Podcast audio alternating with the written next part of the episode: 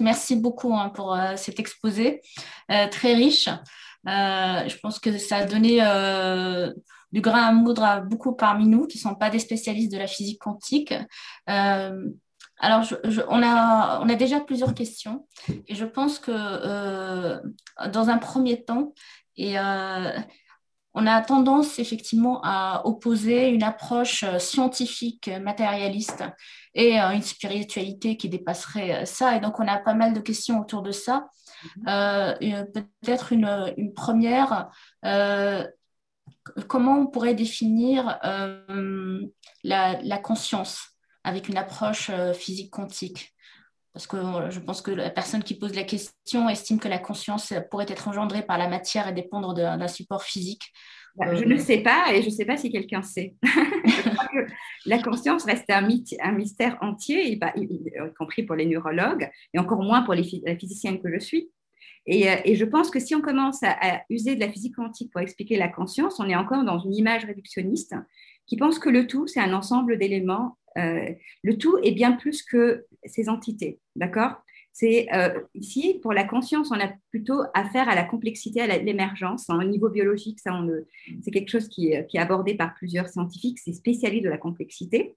Et donc, ce n'est pas. Euh, et, donc, je pense que là, on est aussi dans une autre forme de matérialisme parce qu'on va essayer d'expliquer effectivement le cerveau avec ces entités. Donc, c'est encore une vision mécaniste d'après moi, puisqu'on va dire, puisque c'est un ensemble d'éléments, alors que je vous ai vraiment montré que cette vision réductionniste ne, tient pas la route rien que pour la non-séparabilité, euh, effectivement, qui sont décrits par la physique quantique, la conscience serait décrite par la physique quantique. Non.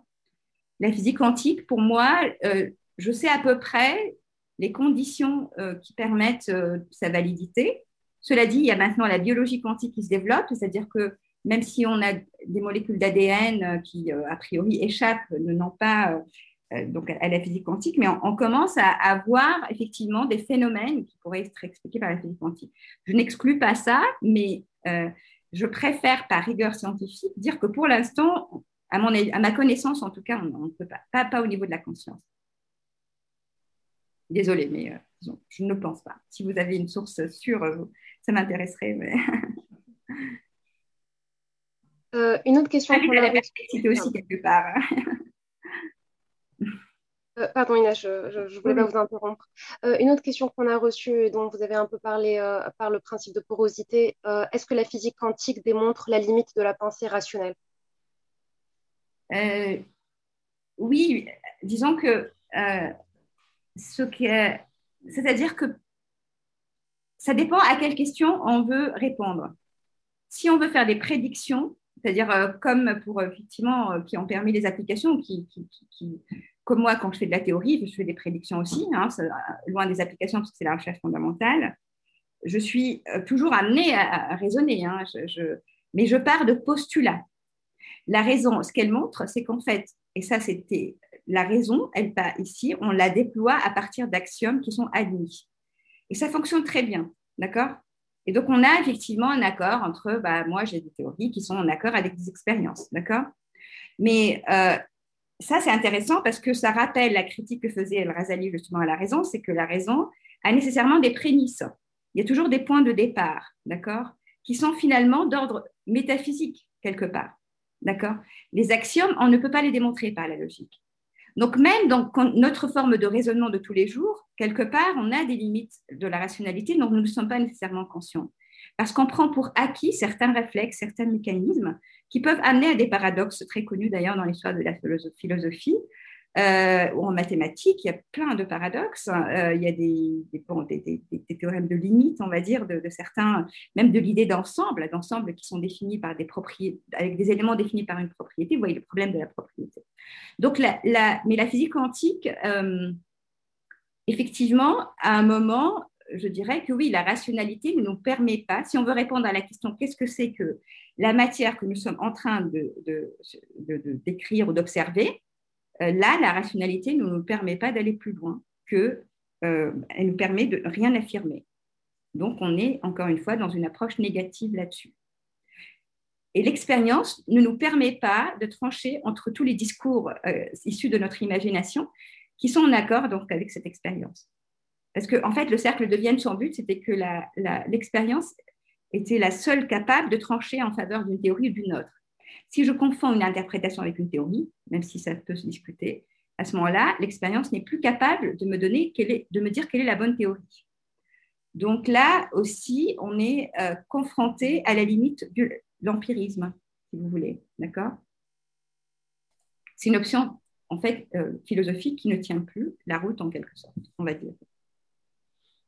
Merci beaucoup. Une question euh, qui concerne les évolutions actuelles dans la recherche en physique quantique et notamment en ce qui concerne ce que l'on peut décrire. Autrement dit, les physiciens peuvent-ils arriver à décrire et non plus à que simplement prédire? Euh, Pour l'instant, non. Ça dépend de quoi décrire quoi aussi. C'est-à-dire qu'on peut aussi avoir, euh, vous voyez, un, bout de fer, euh, disons, par exemple, un fil électrique qui est en métal. On peut décrire à peu près ça dépend de ce qu'on appelle décrire. Là aussi, on décrit dans quels termes. On peut, décrire, euh, on peut comprendre, par exemple, pourquoi est-ce que euh, y a, euh, la matière ne s'écroule pas. C'est grâce à la physique quantique. Il y a un principe qui dit que les électrons ne peuvent pas se mettre dans le même état. C'est un principe d'exclusion, en l'occurrence. Sans ce principe d'exclusion, on n'existerait pas. D'accord? Donc, on peut décrire notre stabilité, par exemple. Mais euh, donc ça, c'est à l'échelle macroscopique qu'on peut décrire des entités grâce à l'usage de principes de la physique quantique. Euh, on peut décrire donc des systèmes qui sont un, ensemble d'électrons, comme euh, dans les systèmes que je regarde, avec énormément d'électrons. on peut les décrire dans le sens, en fait, dans ce cas-là, la description, elle est un peu liée à, la, prédiction. Parce qu'en gros, je sais qu'est-ce qui va se passer si j'applique par exemple une tension électrique, qu'est-ce que je vais mesurer comme courant électrique?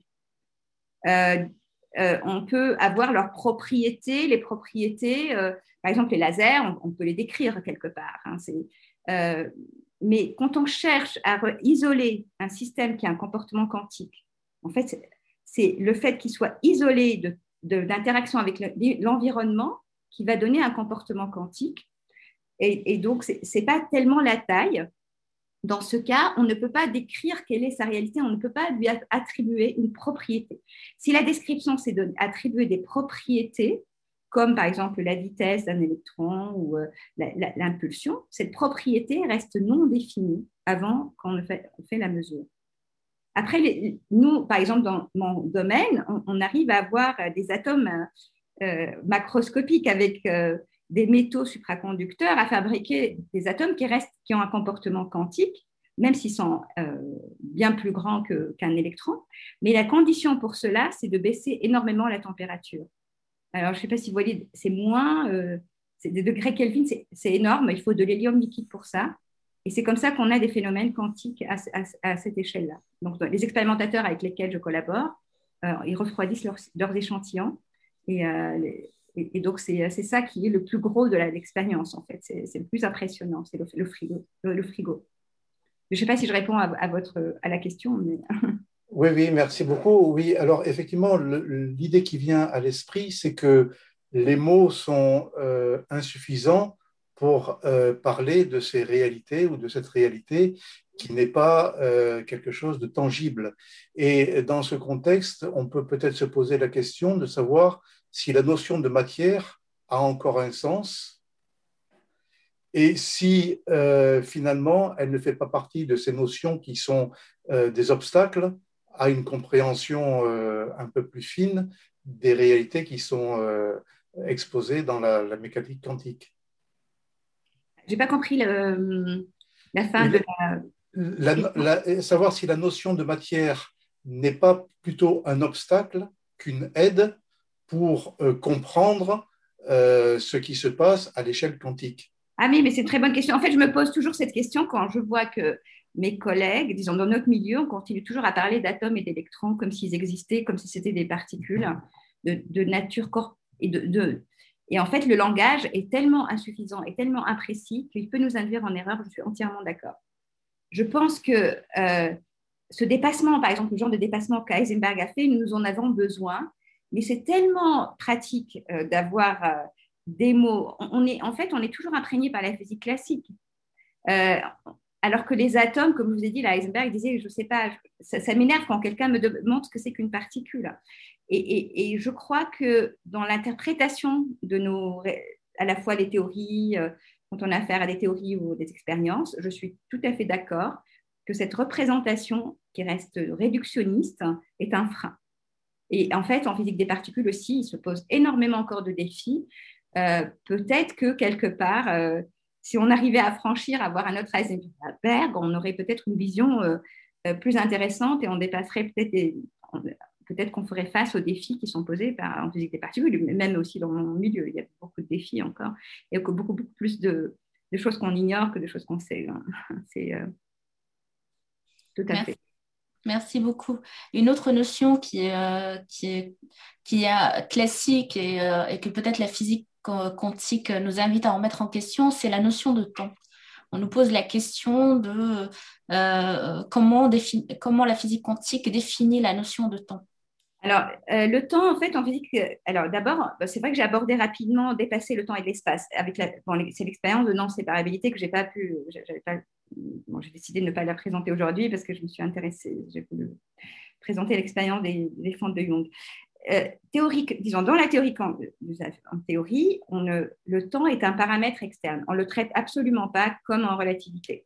D'ailleurs, c'est un obstacle dans l'unification qu'on n'arrive pas toujours à avoir entre la relativité euh, et donc la physique quantique, parce que euh, l'espace et le temps en relativité donc, sont plutôt liés, on va dire, ils, ils, ont un rôle un peu symétrique, ce qui n'est pas le cas en physique quantique. Il y a une séparation hein, entre l'espace et le temps, et le temps reste euh, par exemple, quand on, écrit une équation en fonction du temps, comme je vous ai dit avant la mesure, cette flèche qui est la, ma fève quantique, en fait, qui est cet outil mathématique, évolue dans le temps. C'est un outil de calcul probabiliste. Il nous permet de calculer la probabilité de mesurer la couleur, une évolution dans le temps qui est complètement réversible.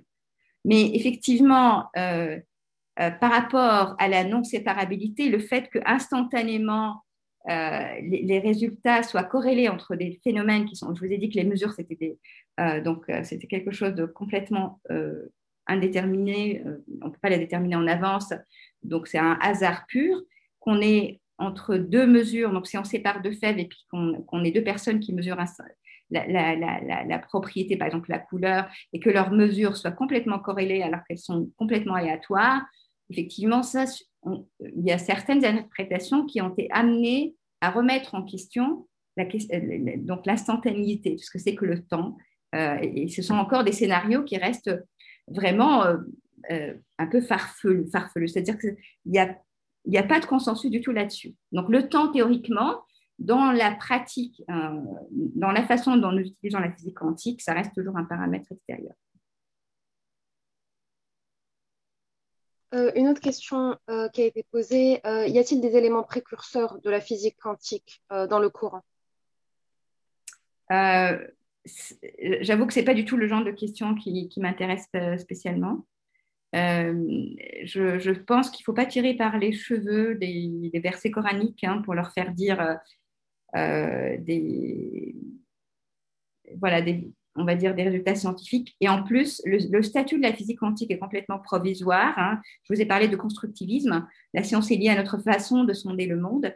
Euh, je suis, personnellement, je ne suis pas favorable à l'idée de euh, vouloir, alors tout dépend de l'intention, hein, de vouloir justifier la véracité d'un texte coranique en, en donnant encore l'autorité scientifique finalement quelque part, c'est une forme de scientisme, parce qu'on va considérer que les résultats scientifiques sont supérieurs à un texte que ces, vérités deviennent un peu le juge suprême qui vont prouver euh, euh, donc la véracité du texte.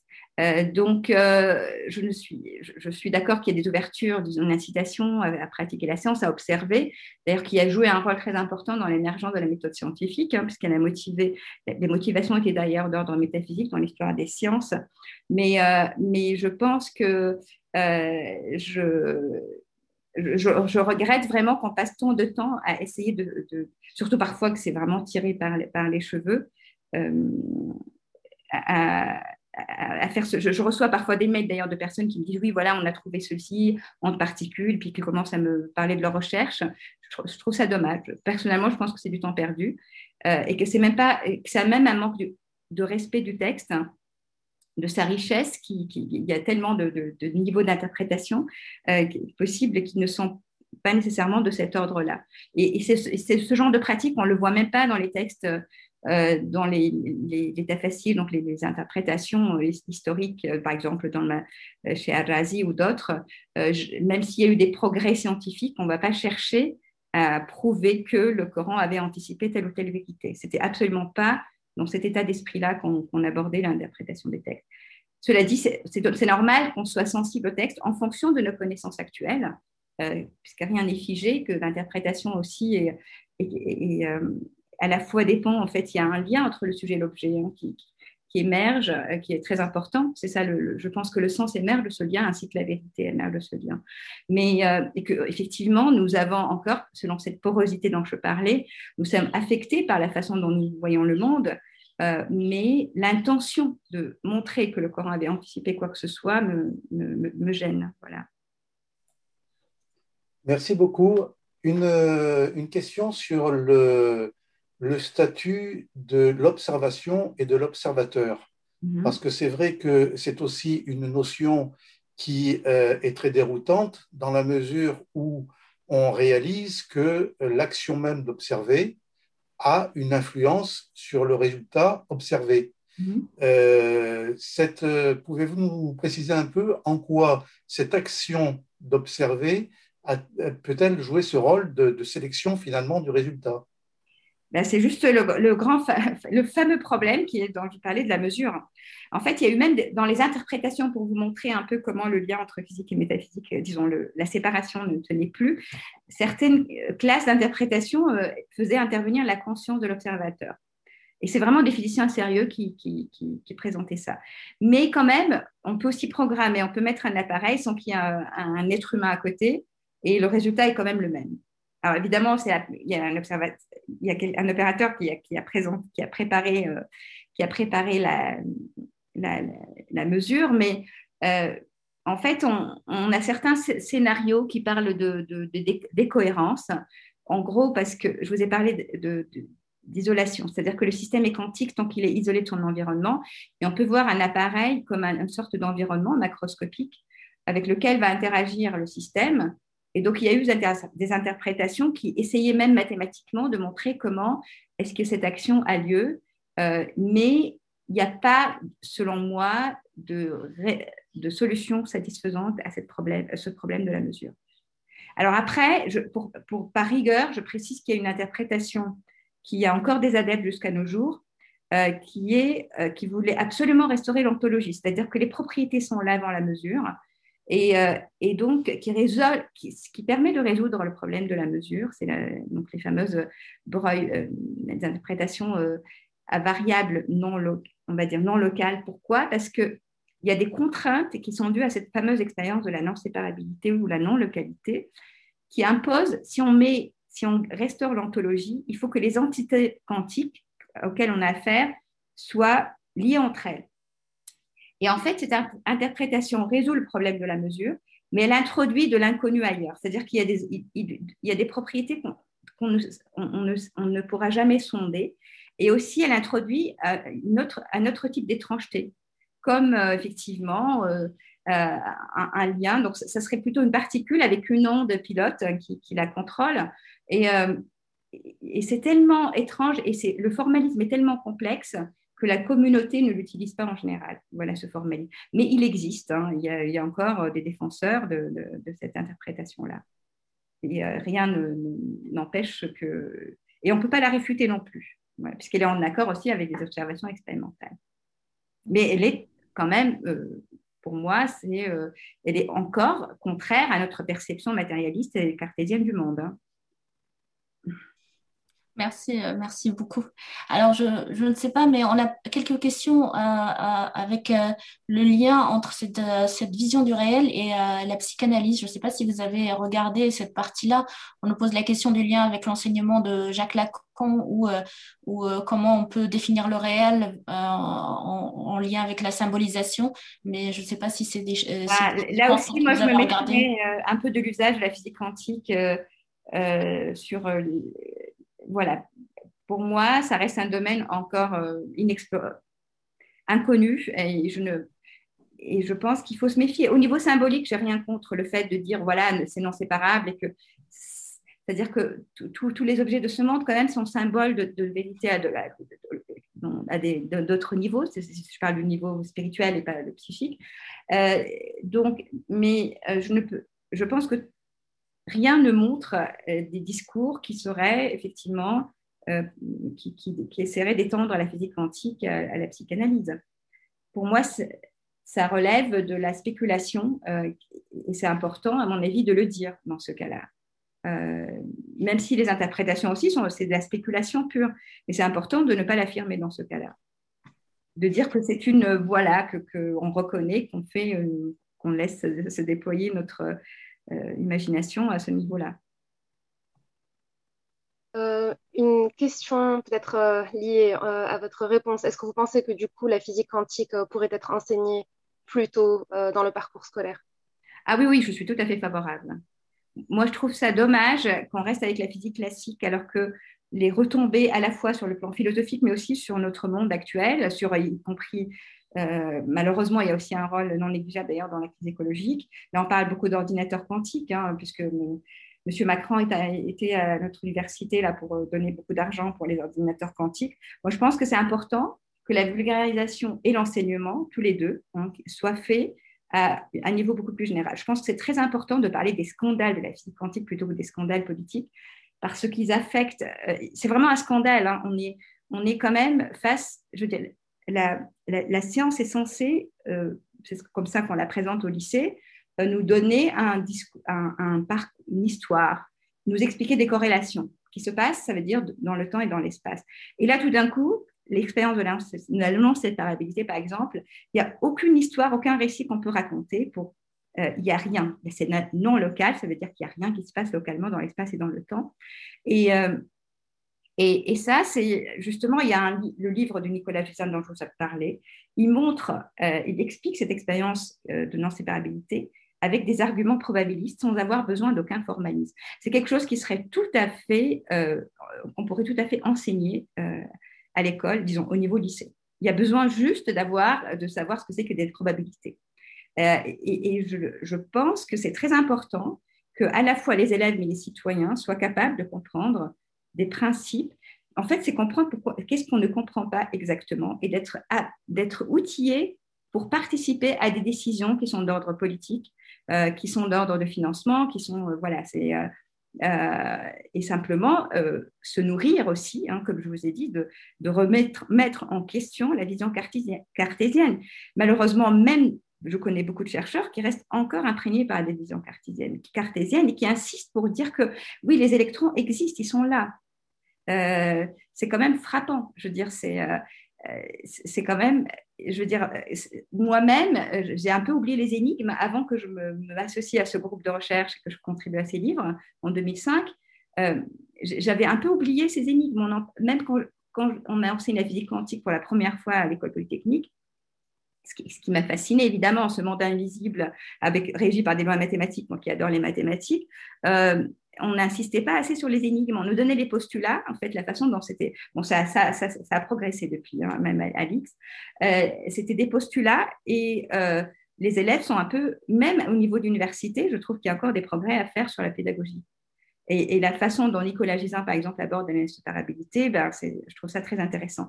Et on nous a pas, à l'époque, on ne parlait pas de la non-séparabilité. Maintenant, c'est inclus dans le programme de l'X, mais pas, pas pour ma, promotion, par exemple. Euh, pour moi, c'est primordial. C'est primordial parce qu'il y a quand même des options philosophiques qu'il faut absolument laisser tomber, puisqu'elles parlent quand même du monde, du monde sensible. Et en plus, le matérialisme est utilisé comme une arme contre la spiritualité. Donc, je ne vais pas utiliser notre ignorance, nos limites de la, science pour euh, montrer quoi que ce soit et pour boucher les trous de notre ignorance par Dieu, parce que ce n'est pas un bouche-trou, parce que ça, ça serait complètement symétrique à ceux qui disent bah, on comprend tout. Hein, euh, donc l'hypothèse de Dieu devient farfelue, c'est ce que disait Laplace. Euh, pour moi, les deux sont des miroirs en abîme. Euh, mais ce qui me paraît intéressant, c'est l'affaiblissement du matérialisme qui, lui, est utilisé comme outil contre la spiritualité. Quand on parle de niveau de réalité aussi en physique quantique et qu'on en parle aussi en spiritualité, eh ben, ça veut veut pas dire qu'on parle des mêmes niveaux de réalité, évidemment, parce que je ne crois pas, euh, mais euh, ça veut dire qu'on a le droit d'avoir d'autres types de discours qui sont pas qui sont effectivement on parle de, je sais pas, Rumi et Shams qui, sont, qui se retrouvent alors qu'ils sont dans des endroits différents. Ben, en fait, c'est un cadre spirituel, en tout cas le soufisme offre un cadre qui, qui, ne, qui fait que la, la physique quantique ne me trouble pas quelque part. Euh, que, que, quelle est une approche apophatique du réel? On a quand même une approche apophatique aussi du réel avec grand R. Donc, quelque part, il y a des résonances qui font que euh, je ne suis pas euh, choquée hein, que, la, que la physique quantique m'amène à, cette, à renoncer effectivement à saisir ce que c'est que ce réel. Voilà. Merci beaucoup. Et dans le prolongement de cette réflexion sur l'éducation, comme nous avons un auditoire qui est euh, concerné par euh, la démarche spirituelle que vous venez d'évoquer, une question de Marie-Paul qui est de savoir, selon vous, je vous la lis telle qu'elle, selon vous Inès et votre démarche de ce soir, que doit-on s'approprier au regard de ces éclairages pour avancer dans nos vies, nos actions spirituelles de ce jour? Merci. Oula, c'est une grande question. c'est très difficile j'éviterai de donner une recette toute prête, parce que justement, ce sont les recettes qui me font peur un peu. je dirais que euh, se méfier justement des, euh, des recettes, juste, je dirais d'abord, euh, qui sont servies sur un plateau. Avoir l'esprit critique, hein, c'est j'aime beaucoup citer Ibn quand je parle de l'histoire des sciences, qui disait qu'il faut être l'ennemi de ses propres mêmes euh, convictions. Ça ne veut pas dire qu'on a besoin de repères, ça ne veut pas dire qu'on remet tout en doute.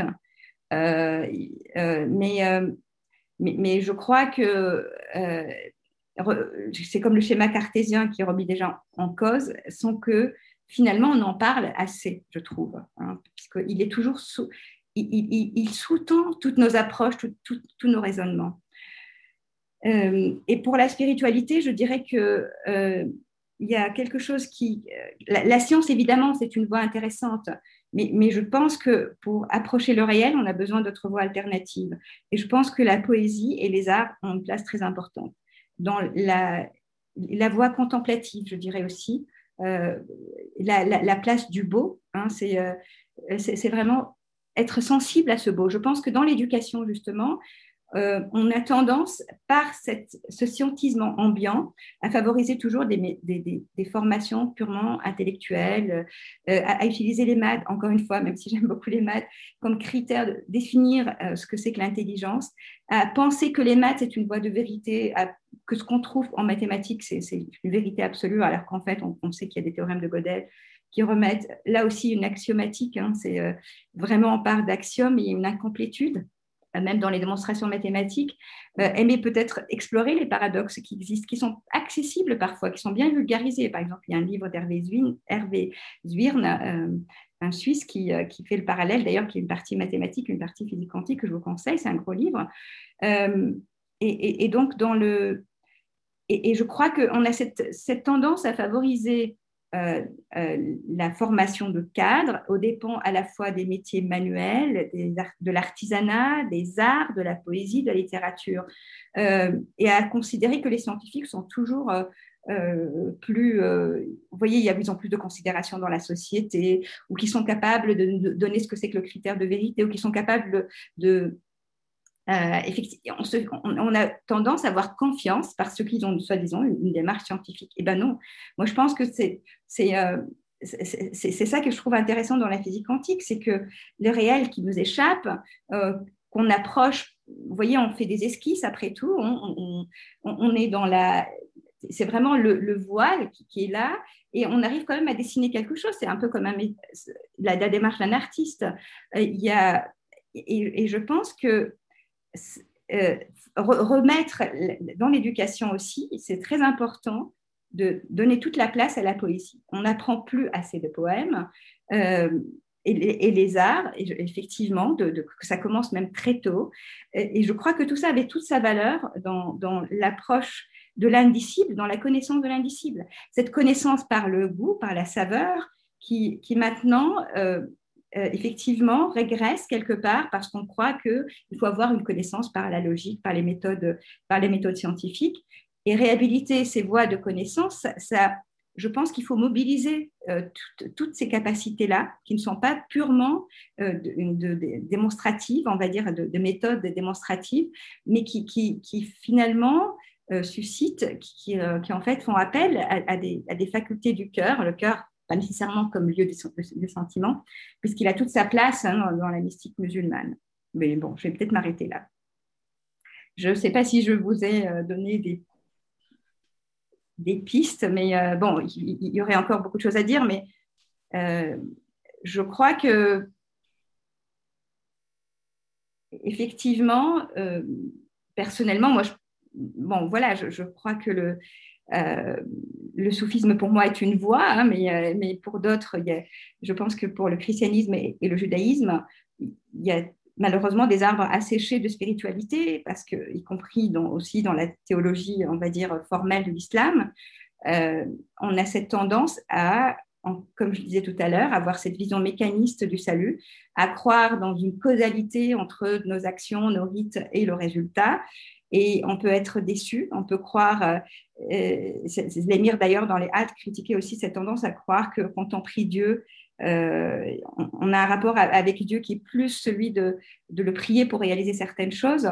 Euh, euh, et, en fait, ces schémas sont dominants malheureusement. et nous avons, même en tant que scientifiques, nous n'avons pas non plus les outils qu'avaient, à mon avis, des scientifiques qui étaient imprégnés par la spiritualité, de pouvoir donner sens euh, à notre pratique scientifique. Et donner sens, ça manque dans tous les, métiers finalement, y compris les arts maintenant, qui sont profanes, on va dire, y compris euh, euh, la, plupart des métiers ont perdu leur portée métaphysique, leur portée de leur statut de réalisation spirituelle. Donc on passe beaucoup de temps finalement à, à faire des métiers sans d'une façon aussi mécaniste, malheureusement, souvent, sans euh, recherche de sens. Et je pense qu'il n'y a pas de sens à avoir une quête de vérité sans sens. Voilà, un peu mon. Merci infiniment, euh, pour ce très bel exposé et pour cette euh, invitation à la perspicacité et cette remise en cause des certitudes scientifiques. C'est vrai, euh, je pense que vous l'avez assez bien dit. Ce qui est dommage, c'est qu'il faut sans doute faire de la physique ou des mathématiques à un assez, assez haut niveau, euh, des études supérieures, pour se rendre compte que euh, il n'y a pas de certitude, justement. Ah non, il n'y a pas besoin, je vous assure. Lisez le livre de Nicolas Gisin. Il n'y a pas besoin d'avoir euh, des outils sophistiqués pour comprendre que. non, mais je parlais de l'école. Ah, Malheureusement, dans l'école, on, apprend effectivement cette vision un peu mécanique ah jusqu'aux études supérieures. Merci infiniment. Donc, euh, nous clôturons cette conférence et euh, cette euh, saison 2020-2021 de Conscience Soufie, en tout cas pour les événements en ligne. On a encore quelques ateliers de calligraphie les week-ends prochains. Alors, peut-être je, je, laisse la parole à Eric Geoffroy pour dire un dernier mot. Oui, merci beaucoup, Lubna. Merci infiniment, Inès. Euh, le fait est que nous nous, sommes connus lors d'un lors d'un groupe enfin, donc de recherche sur euh, les rapports entre science et religion en islam il y a une dizaine d'années ou même un peu plus. Et euh, ah, bon, pour ma part j'ai été euh, euh, été stupéfait. Bon, je reprends le mot de la stupéfaction la hayra enfin émerveillé par ma découverte de la physique quantique, enfin de la relativité d'un côté et surtout de la physique quantique de l'autre, euh, en partant de ma propre euh, épistémologie, enfin de ma propre démarche euh, et de, mes connaissances euh, dans, dans, le soufisme et sans, concordisme aucun, enfin j'ai comme écrit là-dessus, euh, entre l'œuvre entre, le, le j'aime pas le mot doctrine parce qu'Ibn Arabi est tellement multiforme, et, entre l'œuvre d'Ibn Arabi, entre l'enseignement d'Ibn Arabi et, la physique quantique, il y a des il y a des, des évidences, il y a des connivences euh, et, euh, qui, et des convergences qui sont évidentes. Et, euh, voilà, mais comme l'a, comme l'a très bien dit Inès, il faut être prudent. Il faut être très très prudent, éviter le concordisme. Ce groupe de recherche avait été créé justement pour dépasser le concordisme qu'on trouve souvent euh, dans, euh, dans la population musulmane, c'est-à-dire le Coran est vrai puisque telle ou telle découverte scientifique datée hein, de telle ou telle époque, eh bien confirmerait euh, par un verset allusif, euh, euh donc donc confirmerait le Coran. Donc, euh, mais voilà, il y a l'approche apophatique du réel, hein, le, le seul de relation existe, la, la grande perplexité, enfin, et beaucoup d'autres thèmes.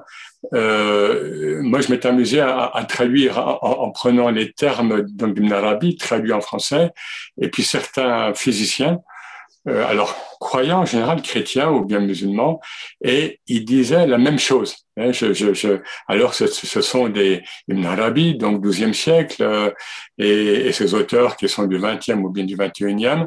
Euh, voilà. Alors après se pose en, en effet la question de l'épistémologie, euh, c'est-à-dire la science de la connaissance. Est-ce qu'on est dans les mêmes paramètres, dans les mêmes euh, pour moi, il y a comme des choses hein, euh, euh, très fortes euh, dans cette convergence.